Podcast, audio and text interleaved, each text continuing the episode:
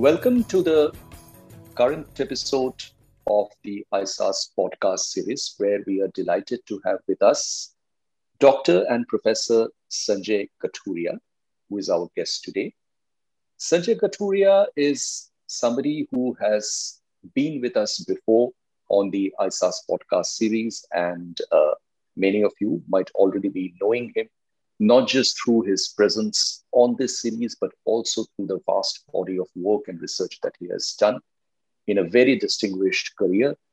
Uh, we are very glad to share that right now, Dr. Kathuria is a non resident senior fellow with the Institute of South Asian Studies.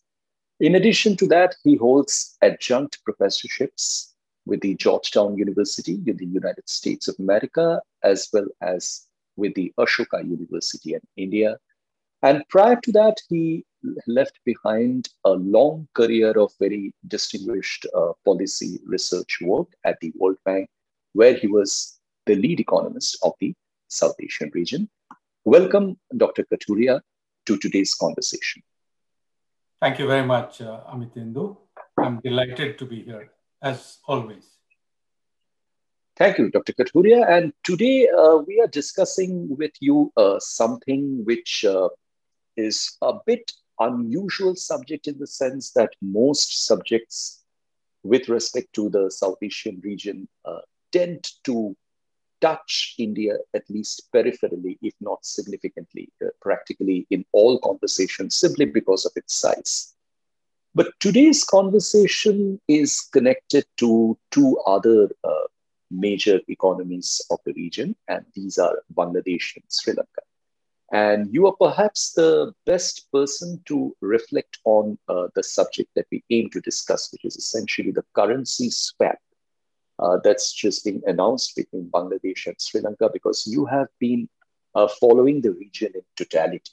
So, what I would like to start off with, uh, Dr. Kathuria, is by alluding to this recent uh, $200 million Singapore $200 million currency swap between Bangladesh and Sri Lanka. Now, what uh, is interesting about this arrangement is that uh, Bangladesh has been, uh, quote unquote, the donor country in this regard on the swap.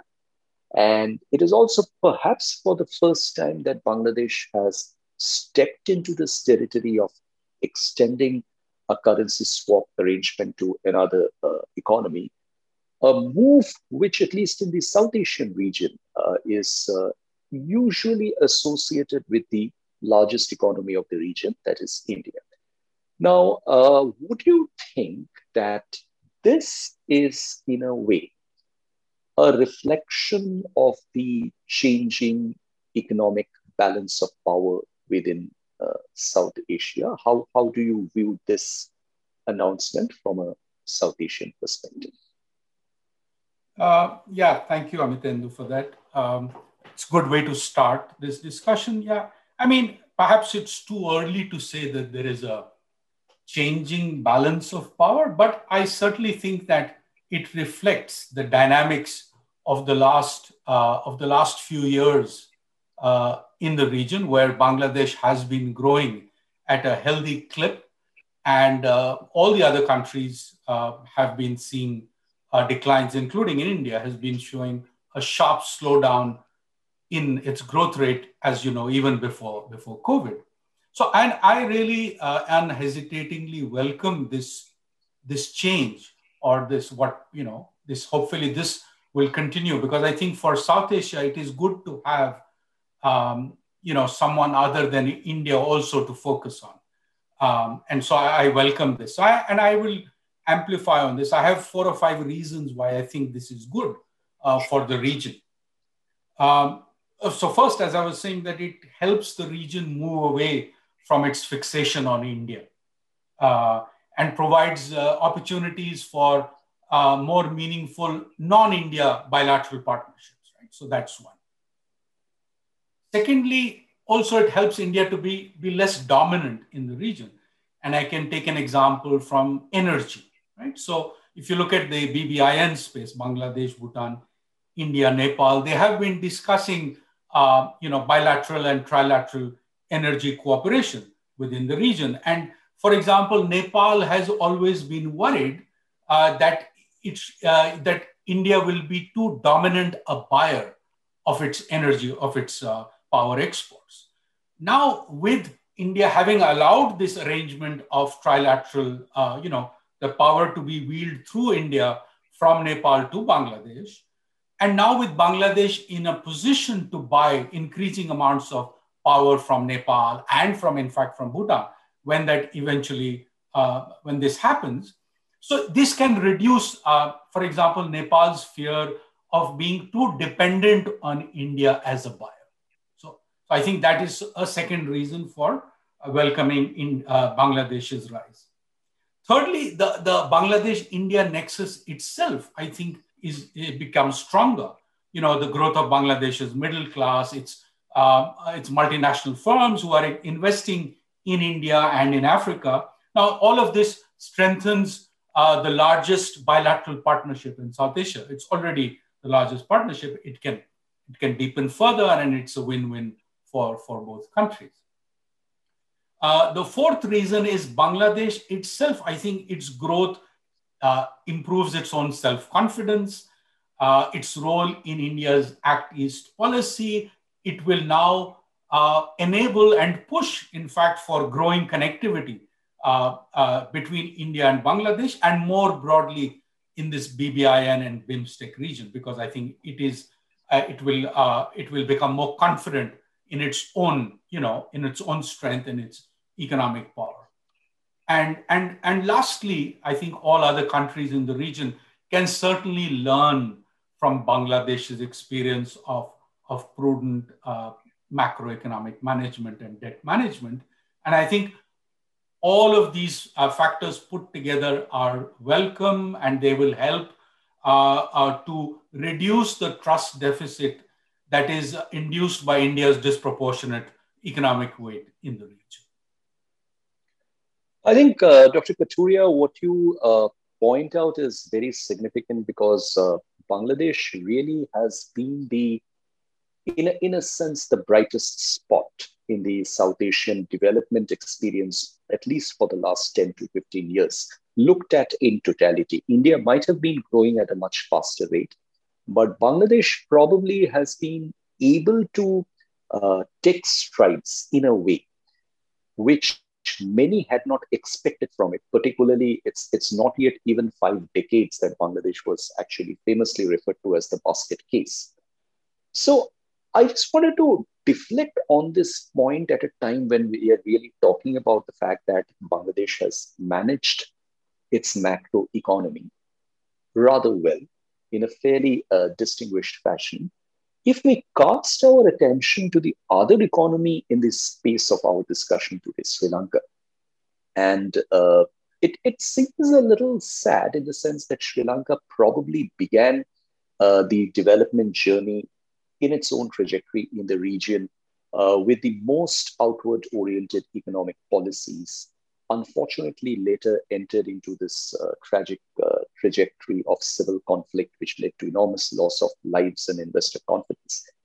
And probably what we are getting to see, in spite of the conflict having ended uh, for more than 10 years now, there appears to be some uh, rather disturbing aspects to the way Sri Lanka has been managing its macro economy. Uh, primarily in terms of the very large volume of debt that it has compiled. And uh, there have been concerns over the kind of borrowings that Sri Lanka has been making, uh, not just from the private uh, debt markets, but also from countries like China and Korea, many of which are uh, going into investments like the Hambantota port, which have been controversial. Now, if you uh, look at Sri Lanka as an economy at this juncture, and this is an economy which clearly uh, needs a quick economic turnaround. It needs macroeconomic stability. It needs its uh, balance of payments and internal debt and public finance managements to become much more stable and robust. What would you think should be the right way forward for the Sri Lankan economy at this stage? Yeah. So maybe I'll just begin with, uh, with a little bit of context and elaborate on what you were saying. So as you as you were saying that, you know, uh, there was after the, the, for a couple of years, for three years actually, after the post after the war ended in 2009, there was a post-war boom, but it was driven by you know unsustainable increases in government spending, uh, including the you know mega infrastructure projects like the Hambantota port that you mentioned. Uh, so its growth, which was going at a 8 to 9% after the war, it, it plummeted to 2.3% in 2019, which was the pre-COVID year. And of course, last year, 2020, it was negative, negative 3.6%. But uh, worryingly, all of this, the external debt uh, kept growing. Uh, and, uh, you know, it went up from less than 40% in 2010 to 55% in 2014 and then 69% in 2019. And, and now, uh, and this has increased further. Uh, and all of this increase, or most of this increase, has in fact originated in the public sector. So the, the latest uh, economic update of the World Bank in spring uh, uh, casts Sri Lanka as facing a higher risk of debt sustainability. And if you look at overall, and it's been downgraded by the rating agencies as well. Uh, uh, the overall debt to GDP ratio in Sri Lanka in 2021 is now at a massive 115%. Now, just in context, Bangladesh is 42%. So that gives you right there the reason why we've had this, you know, the flipping of, of the places in Bangladesh as a lender. Now, but as you were mentioning, I think the crisis, the roots of the crisis are a bit deeper than just this, uh, the, you know, the splurge in government spending. And I think the roots are in trade. Uh, as you said, Sri Lanka was the first economy in South Asia to start liberalizing its economy. But this course was reversed in 2000, in the early 2000s. And we have documented in, uh, you know, in the World Bank report that we did uh, in uh, 2018, the glass half full, where uh, it started levying uh, non-transparent para tariffs, all kinds of which they gave them different names, but in effect they were tariffs which were not reported. But if you include para tariffs in the calculation of tariffs, then the, the reported tariffs double. The average reported tariffs actually double.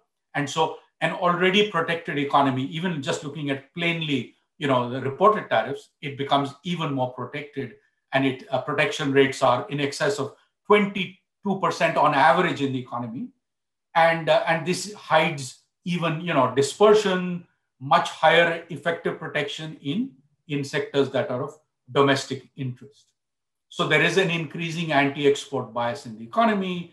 Uh, there are current account deficits every year trade deficits. And all of this impulses actually have seen a boost uh, in the new government uh, which took power in 2019 uh, so they've actually received a further boost and so, and you know, I, it always astounds me that these numbers that I'm about to give you, all of which I said the trade bias, the anti-export bias, is reflected in trade numbers.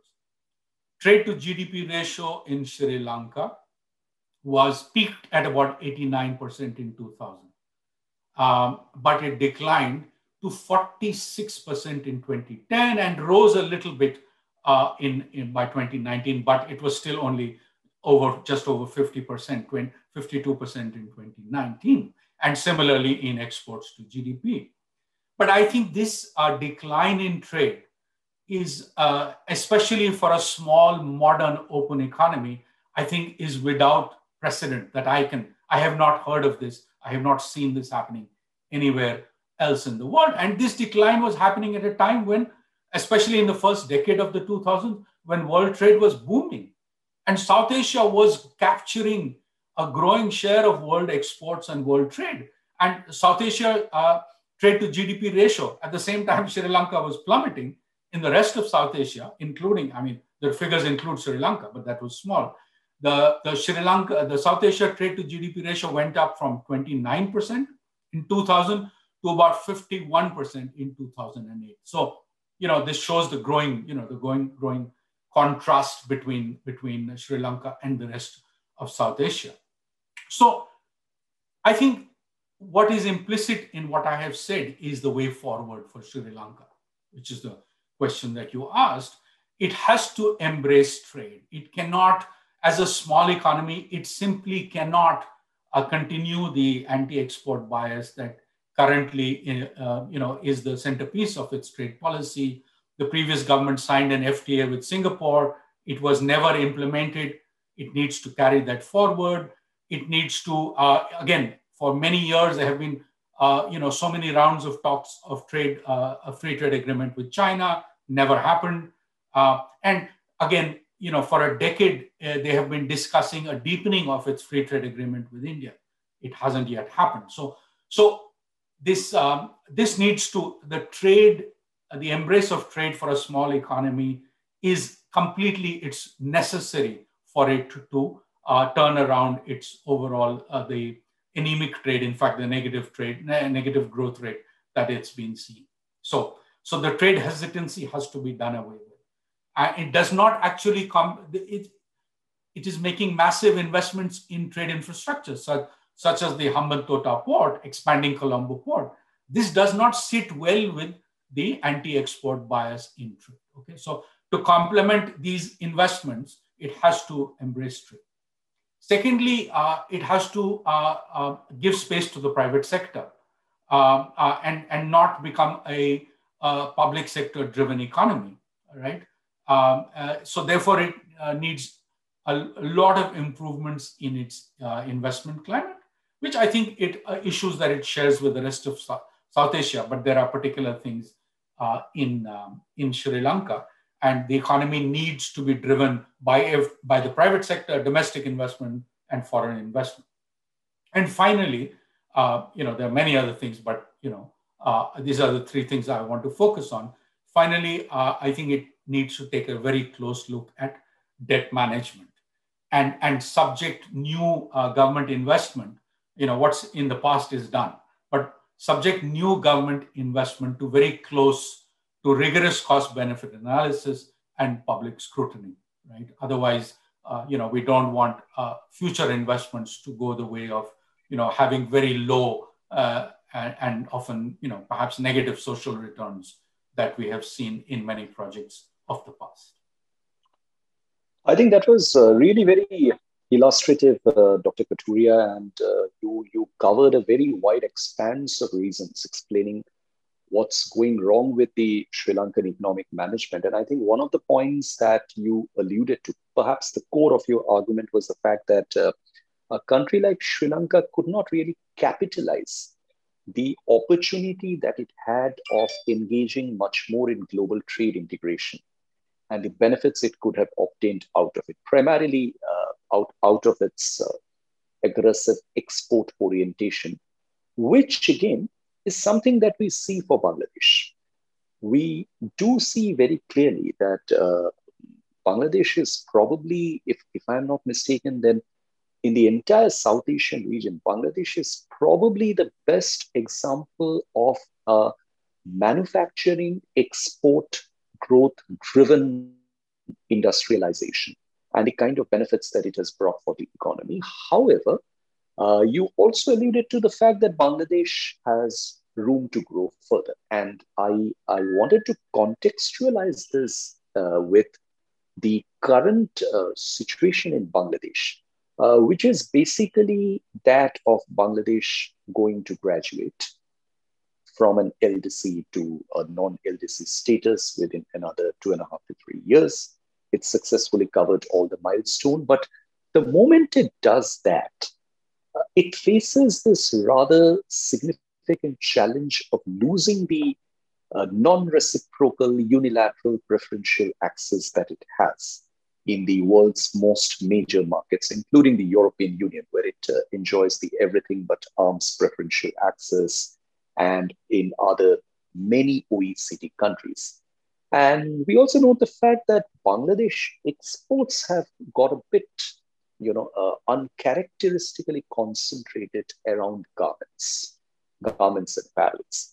So, keeping these two at the back of uh, our argument and looking at the fact that probably Bangladesh will need to keep focusing on trade as its most powerful engine of growth as it goes ahead.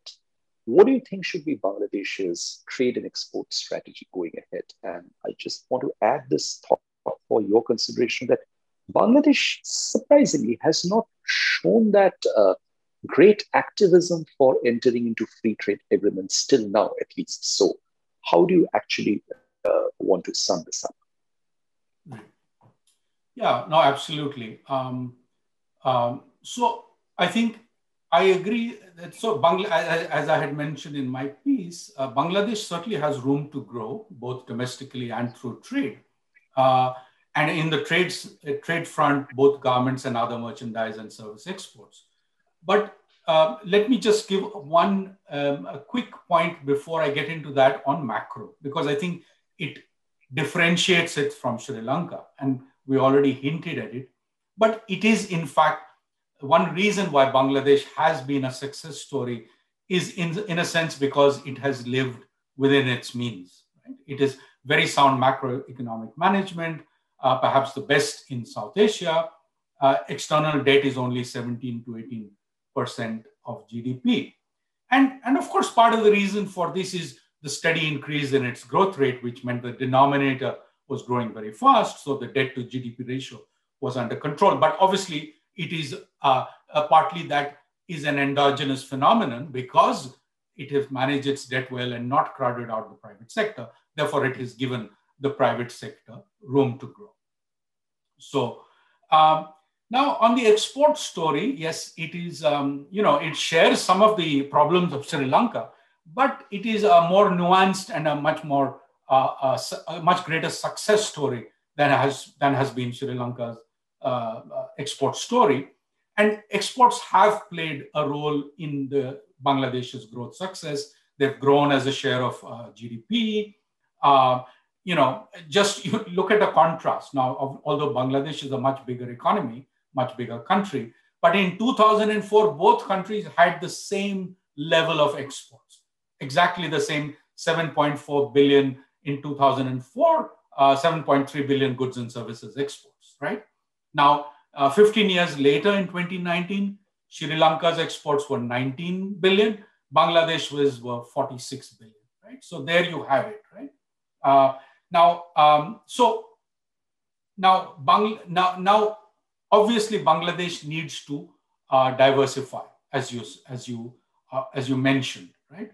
Um, uh, now, let me let me provide some numbers here again. Bangladesh exports around um, uh, 30 to 40 billion dollars of garments, right? Uh, now, I'm first coming to the garments argument that it has room even in garments, but then it needs to go beyond garments. Right? So, so let's start with garments first. So it exports um, uh, 30 to 34 billion worth of garments. China, which has been gradually re reducing its share of uh, world garments exports, uh, current, uh, you know, it went, it had it, garments exports. I was looking at the numbers yesterday.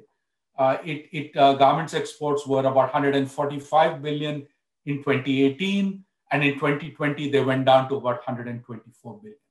But it is still by far the most dominant player. And as this goes down, then the other two biggest biggest players, Vietnam and Bangladesh, have a lot of room to grow, right? Because they're both doing 30 to 35 billion China is still doing 124 billion. So, you know, the graph can go in an opposite direction for, for these three countries. Um, and in addition to garments, Bangladesh should be growing in other uh, labor intensive sectors because it has, it has done well in mass manufacturing. As you said, Bangladesh's exports are merchandise exports are 83% of those are occupied by garments, right? So there is a lot of room uh, to also grow in a non-garment sectors. Now, how, how can this be done? And I think one, I will start with the tariff policy, which is very much resembles Sri Lanka's. There is a strong anti-export bias in its uh, tariff and trade policy. Again, very high, uh, you know, this, this um, para tariffs and, and very high tariffs in sectors of domestic interest, and which hurts new exporters, potential exporters. So this needs to be fixed, and it has shown reluctance to to change this. Uh, you know, when I was there, posted in Bangladesh for three years, uh, we continued. We tried a lot to, to work on this, but we didn't uh, get very far. And this is continues to be an issue of where Bangladesh really needs to work very hard. Uh, second aspect, which is related, is Bangladesh needs to provide uh, non discriminatory treatment to its own domestic sectors. Currently, its regime is uh, just cocoons and shelters the garments industry, and it provides fantastic duty free treatment to imports which are needed for the garments industry through the uh, what it calls its bonded warehouse regime. But this regime doesn't go to other sectors. And therefore, the other sectors do not enjoy that sheltering that the garment sector does. And it is high time that that very, if a very good bonded warehouse regime uh, is extended now to, to other sectors of the economy uh, in the same way that it is ex- extended to, uh, to garments. And three, uh, it needs to improve logistics, right? So uh, the ranking of 2018 in the in the last uh, World Bank Logistics Performance Index, Bangladesh was ranked at 100, right? So it needs to improve its uh, ports, uh, the customs clearances, uh, the internal goods movement, and the overall turnaround time. So because this is, you know, this we certainly know this is a very critical factor in in trade. And finally, the issue that you raised, Amitendu, with graduation and the whole issue of FTAs, I agree with you 100%. Um, that yes, uh, there is, you know, Bangladesh will not continue to enjoy after three or four years the uh, the same treatment and the unilateral preferences that it is that has been enjoying so far uh, since uh, in since 1971, and it has been very hesitant to uh, to embrace uh, you know, overall, you know, trade, the anti-export bias that exists in trade policy.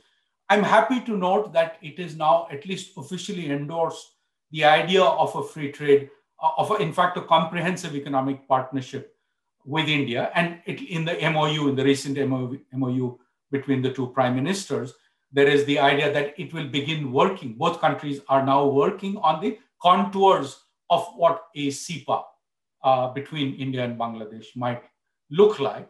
And I hope that this will be the beginning of a, a, starting to work on a framework. I think it's early days to say whether it will actually sign, you know, a free trade agreement or a CEPA, but at least it is shown its willingness to start looking at the idea and hopefully, you know, it will be the beginning. And it is definitely needed because, you know, countries will start demanding reciprocal uh, market access that they have not done not done so far.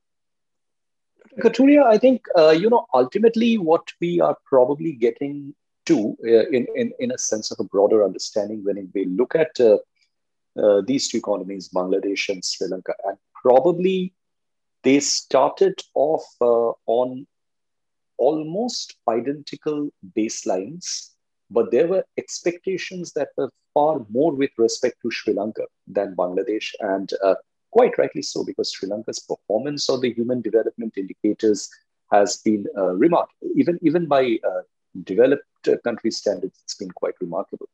But Bangladesh uh, seems to have really surprised uh, a lot of scholars, experts, and business people. And this is in spite, if one can argue, this is in spite of being a part of a region which, uh, over the last uh, decade, certainly, if not more, has been uh, witnessing very strong power rivalry, geopolitical power rivalry, primarily between China and India.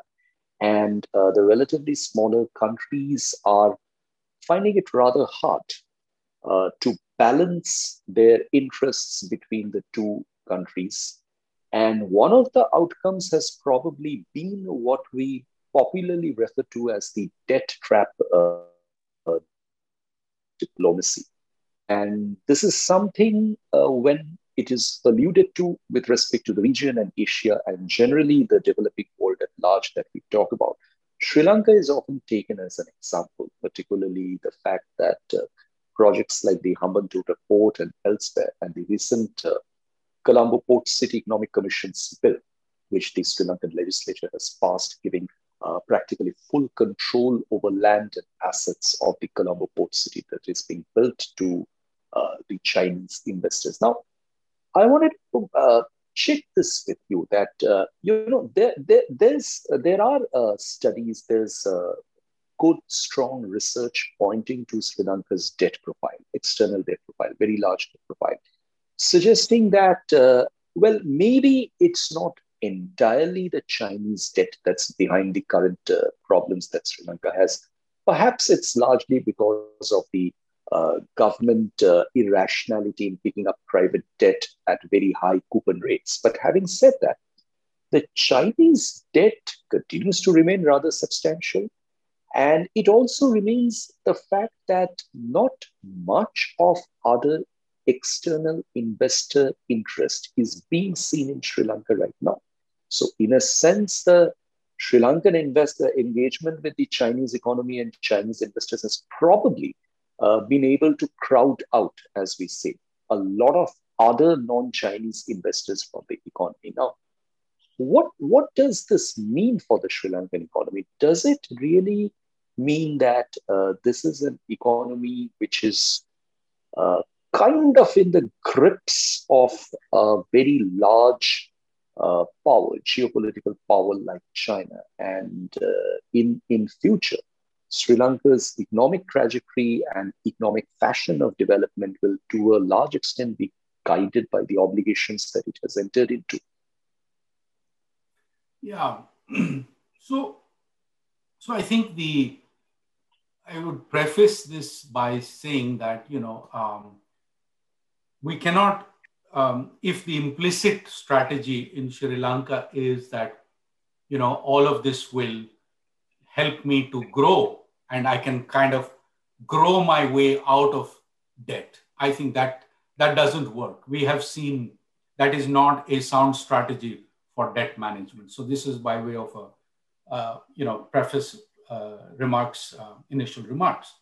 And I would say also is that if there was an example, as I just mentioned, in, in South Asia, be like Bangladesh, not like Sri Lanka or Pakistan, when in terms of handling debt and government investment. Um, uh, certainly, as you mentioned, the, the, the, Chinese have become more and more prominent. Obviously, there are other debtors, especially official debtors. But uh, in terms of the private sector, well, in the case of China, it is not private. I guess other, other bilateral debtors, uh, China is becoming increasingly prominent. But I do want to, in this context, uh, refer a little bit to the recent study, a very detailed study of uh, of uh, and careful study of 100 Chinese sovereign lending contracts, which was done globally by AidData, Peterson, uh, the Center for Global Development, and Kiel. Um, so they looked in, they managed to get 100 contracts and studied them in a lot of depth. Um, and here are three or four of the broadest conclusions. And I think borrowing countries would do well to study, uh, to, to look at this study. Um, one is that there are far reaching confidentiality clauses uh, in these contracts with China to not disclose any contract terms. Sometimes even the existence of the loan itself uh, is, is part of the contract that deny or not, not disclose to the public that there exists such a loan. So there is non-transparency. Uh, second is that 30 of those 100 contracts, 30% by uh, uh, by number and 55% of by loan value, they required special bank accounts for security. Again, this is a non-transparent clause, collateral. It's the third was that it 75% uh, of the contracts did not have Paris Club uh, clauses in them. That means they were excluded from uh, joint from the uh, provisions of joint debt restructuring and comparable debt treatment. If you know, if there was default, then then the normally Paris Club gets together and negotiates uh, together with all other lenders. Well, 75% of the contracts uh, did not have those con- uh, clauses. And they also had cross default clauses. Um, that means you, you default on one, then you can, you know, all the other, if you have other lending, then there is, uh, that triggers those uh, clauses. So you, you default on one, that means you're defaulting on all the other obligations from, from China. And, and then several contracts contained uh, novel terms that amplified the lender's influence over the debtor's economic and foreign policies. So going just beyond uh, the, the economic issues, it was broader, uh, um, uh, bro- going beyond uh, debt and uh, debt management, going beyond to other broader economic policies, and even in the, some cases, even to foreign policies. Now, so I want to, what I want to uh, close this uh, particular um, set of comments is by saying that, okay, all of the, this is there, but ultimately it is the borrower who enters into the contract, right? Nobody is forcing you to enter into this contract with China or any other lender, right? So that is why public debate, public scrutiny is so important. It takes two to conclude a deal, right? So uh, on the borrower's side, what's happening there? Who's negotiating? Who's taking the final call on the loan and its terms?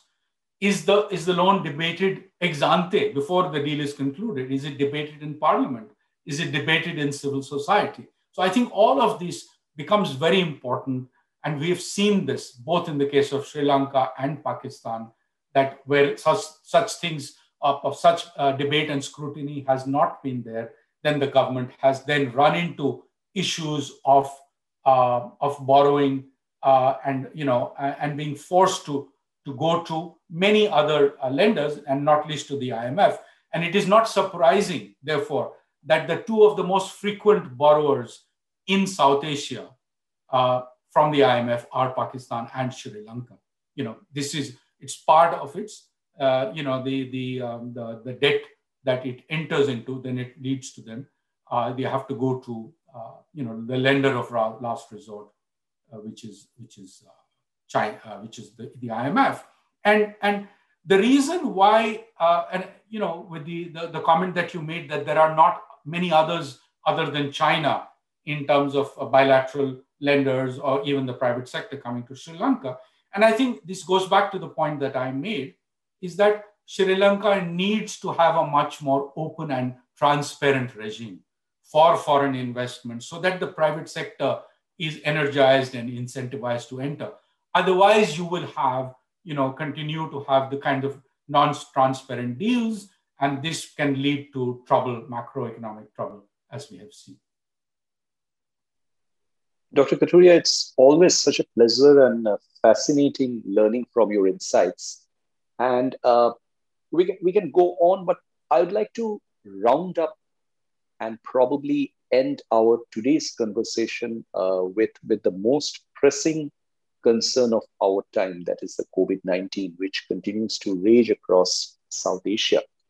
And uh, we, we are really witnessing something which is not just unprecedented, but which is also very difficult to tackle in terms of the arsenal that countries need to tackle this, and I'm specifically referring to vaccinations.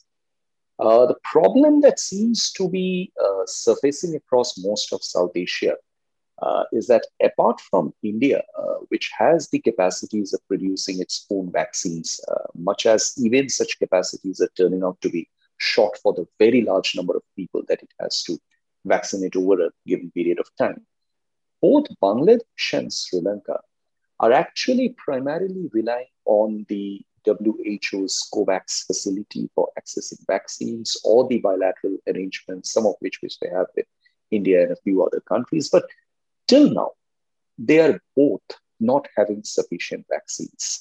And the possibilities of more waves, repeated waves coming back, new mutations cannot be discounted.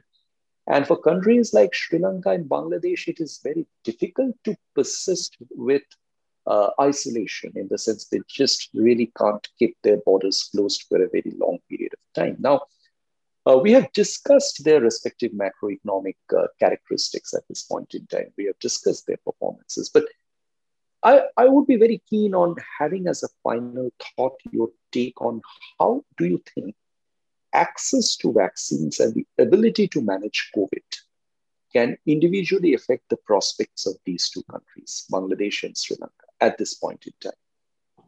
Yeah, you know, I think uh, obviously the vaccination, the vaccination process is going to be the most critical in terms of recovery and how quickly recovery happens. Um, and, you know, uh, there were certain pleasant upsides, especially remittances, you know, this year for all of South Asia and uh, certainly for, for Bangladesh and Pakistan and Sri Lanka. So they, so this was, uh, they negated predictions of about, about a decline. And this has been one of the things that has kept, uh, you know, the, the, at least that was part of the good news. And that has managed to put a downside on the, uh, on the decline in the economies and on poverty. But nevertheless, as you know, uh, South Asia has been the hardest hit in the world. Um, and obviously because of India and its, its weight in South Asia. Uh, uh, in terms of uh, the impact on the economy and also on poverty. but the recovery is fragile. you know, um, even though you know now you know the lockdowns are easing after the second wave and so on, the recoveries have been fragile. And um, according to the World Bank, for South Asia as a whole, uh, the economic activity in 2021 will be 12% below the pre COVID trend right? And this may actually be worse now because I think these projections were made uh, just before the second wave hit. Uh, so I think here I'm uh, certainly more confident about Bangladesh than about Sri Lanka because I think those who were in a stronger fiscal position pre-COVID will feel will definitely feel more confident. Um, uh, and, and Sri Lanka is in a tough place. Uh, and, and um, you know it is having issues of you know of not just the fiscal position but also on its foreign exchange position, uh, which is why it went to Bangladesh. Uh, again, uh, yesterday or day before, the central bank announced a host of new restrictions on on use on the use of foreign exchange, um, you know, uh, import restrictions and so on. So I think this does not bode well for uh, for the immediate uh, future of of Sri Lanka although obviously, as you said, it has some positives, especially on the social side and on, you know, on, on terms of its the systems, health and education systems, which are uh, more uh, tougher and more resilient. Uh, but overall, if, if you look at in terms of economic health, I think um, uh, even though all countries in South Asia have, have uh, issues, uh, those who were better off pre-COVID especially in terms of the fiscal uh, situation uh, and the financial situation, will be better off uh, now as COVID is uh, with the recovery phase after after COVID. But um, the you know what COVID has exposed is is uh, gender inequity. It has exposed all the frailties and the vulnerabilities, the digital access, uh, the plight of informal workers, and all of that. So I think along with vulnerable financial systems, which are true of both uh, Bangladesh as well as Sri Lanka, the, they will need to address um, the, the vulnerability in the financial systems because they've all had moratoriums on, on debt and there's been debt forgiveness and so on. So, so I think recovery will be long and hard, uh, perhaps less so in Bangladesh uh, than in Sri Lanka. Um, and one final word on South Asia to the extent that uh, that supply chains overall are becoming, uh, you know, with, with the pressure for diversification to exit from China and all of that, that happened even, even before COVID, to the extent that supply chains are being becoming more regional and more localized, uh, South Asian countries should find um, new and old ways to, to work together so that they can uh, help to minimize or at least reduce the pains from COVID, and they can start with cross-border learning. Right? So I'll stop you. Thank you. Dr. Kathuria, it's always such a fantastic pleasure listening to you. Thank you so much for being with us today on this ISAS podcast series. Thank you so much for sharing your very valuable insights. Thank you, Amitendu. It was always always a pleasure to work with you and ISAS and the team. Thank you so much, Dr. Kathuria.